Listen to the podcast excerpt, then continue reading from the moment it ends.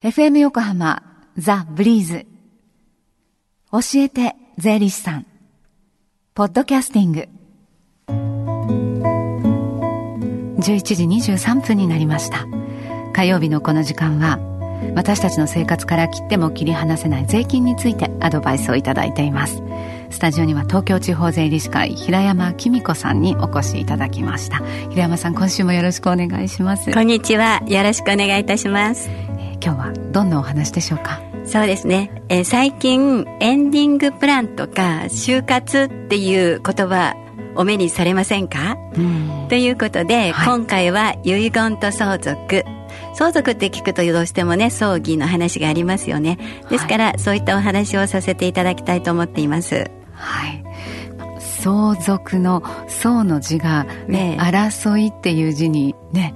ならないようにしたいですよね、はい。えー、そのためにじゃあどんな対策が必要かそうですね。はい。まあ、対策の前に、えー、財産をね、やっぱり把握しておく必要があると思うんですよね。はい。それで、あの、最近、そのエンディングノートとか、マイライフノートとかっていうのがあるんですよ。はい。それで、えもしものことがあった場合、こうしてほしいとか、ああしてほしいとか、まあ、大事なものは、えー、どこそこにあるよとかね、うん、そういったものを記載していただくものなんですね。うん、ですから、例えば、現預金がどうとか、株がどうとかね、まあ、保険がどうとかっていうようなものなんですけれども、うん、でも実はこれってもし自分が書くんだったら問題ないんでしょうけど、はい、例えば、まあ、母とかね両親のものを私が書く場合、はい、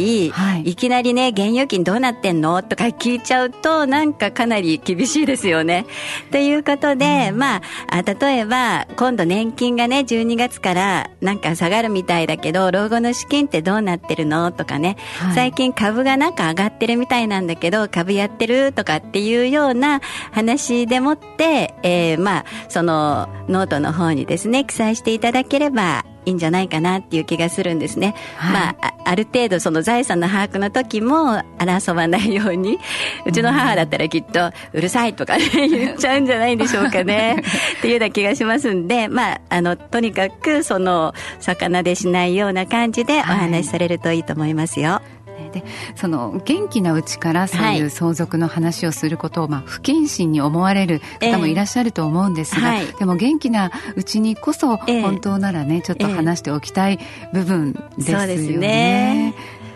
はい、でえー、今あの平山さんからお話があったようにまずあのその財産所有しているものをまず把握すると。じゃあ、はい、それが分かった次じゃあ誰がどれだけ相続するのかもらうのかっていうことですね。そうですね。まあ、よく言われてますのが遺産分割っていうことなんですけれども、はい、その遺産分割でも結構ね、揉めちゃうこともあるんです。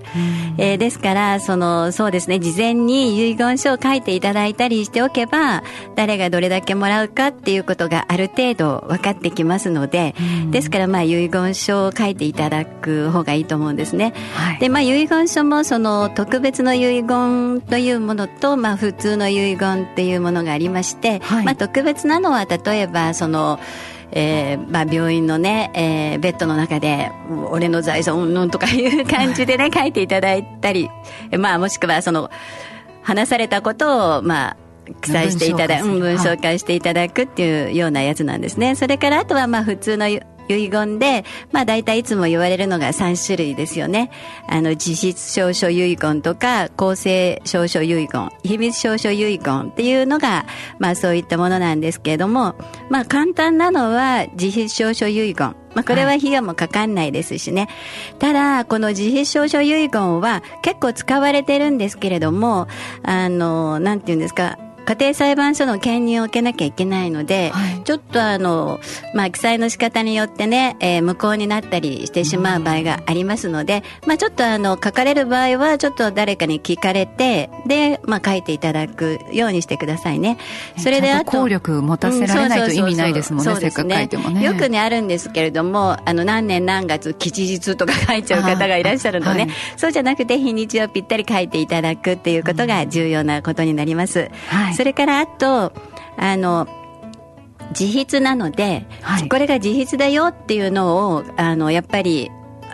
兼任していただくためには、うん、そうですね、えー、例えば、家族への感謝状みたいなものを、はい、遺言書とは別にね、お手紙として書いていただくと、はい、あ、これは、あの、この方の自筆だなっていうのがわかりますので、えー、家庭裁判所もすんなりね、兼任していただけるような状態になりますので、まあ、自費証書遺言を作られるときは、そんなようなことを注意していただければいいと思います。まあ、あとどうしてもって言うと、費用がかかりますけれども、公正証書遺言ですね。えー、こんなようなものを、えー、書かれたらいいと思います。はい、その公正証書遺言っていうのは作成に、はい、あの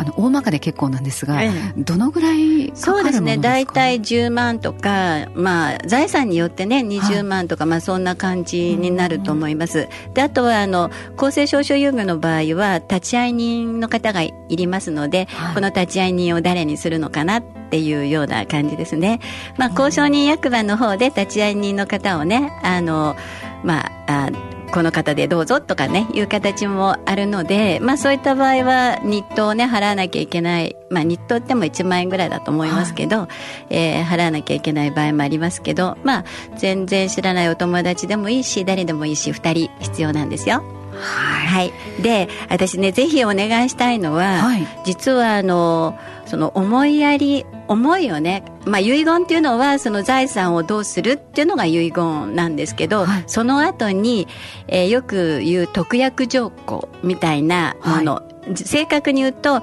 付け加えて言うっていう不言事項っていうものなんですけれども、はい、うん、例えばね、えー財産がこう偏ってるような場合については例えば嫁いだ娘さんが少ないって言った時には、うん、えー、例えばそうですね、えー、お兄ちゃんの方にこんだけ財産がいくけれども実はこの後ね、えー、いろんなそのえー、書なのかとか四十九人とか法営の費用がかかっていくので、えー、それからあとまた家を守ってもらわなきゃいけないので、うんはい、えー、あんた我慢しなさいねみたいなね ニュアンスで書いていただくと、えー、まあ揉めないかなっていうな気がするんですよ。うん、ですからまあ家族の思い、はい、もう本当にちょっとこう付け加えて書いていただくともうあの揉めない話になるかと思います。どういう思いからこういう資産の配分になったかが分かれば、はい、そうですそうです。そうですよね、あの多分分かればある程度皆さんも納得されますよね、うん、結構多いのはあの資産家のうちにね娘が嫁いでったんだけれども結局その嫁いでった人もあの財産もらわないと、まあ、例えば自分のねあのところ実家から何ももらわなかったっていう肩身が狭いからみたいなところで結構揉めちゃったりもしますので、まあ、思いが書いてあればね、まあ、しょうがないかなみたいな感じになるんじゃないかなと思うんですけど、はい、どうでしょうか？はい、じゃ最後にですね、はい、亡くなられますと葬儀を、ね、はい。えー、行って個人を送ることになると思います、えー、葬儀の費用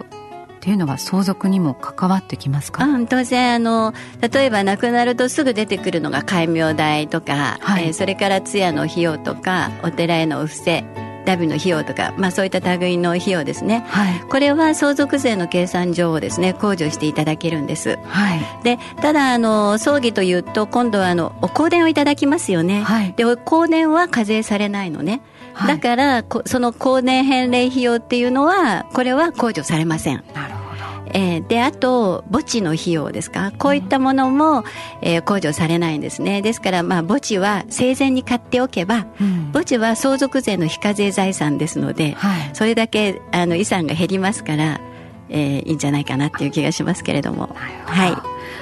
こうした、まあ、相続に関するね疑問やお悩みに答えていただける機会は近々ありますか？はい。ちょっと離れちゃいますが毎週月曜日ですから来週の月曜日ですね、はい、午前9時から午後4時までただお昼休みがあるみたいなんですけれども神奈川県民センターっていうところで面接電話相談をやっています。ただこれ、はい、あのいろんな部署がありますので、はい、税務相談お願いしますって言ってください。はい、はい、そのお問い合わせの電話番号です、神奈川県民センターの番号045-312-1121 045-312-1121です。えさて、ここで東京地方税理士会から皆さんにお知らせです。税理士の資格を持たない者が税金の相談に乗るということは法律で禁じられています。税に関する疑問やご相談は必ず税理士さんに、えー、相談されるようになさってください。教えて税理士さん。ポッドキャスティングでも聞くことができます。ブリーズのホームページまたは iTunes ストアから無料ダウンロードできますので、ポッドキャスティングでも聞いてみてください。この時間は税金について学ぶ教えて税理士さんでした。平山さんありがとうございました。ありがとうございました。Deep inside your ears still lingers on fading sound of footsteps so clear to hear whenever I find you with empty beer bottles in your hand. I see someone four years old staring back at me. Once you told me you don't know who you are. There are pieces of you lost somewhere along the way. And you've been searching hopelessly in a wrong place. Cause they have always been with you from the very start. So many years you haven't been yourself.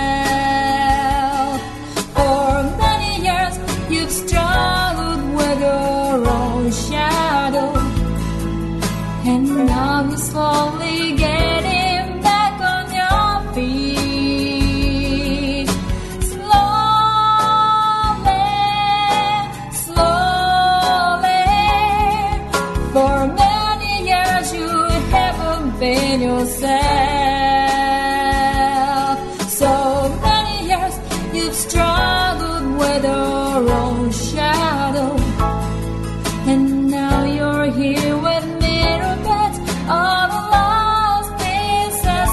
another.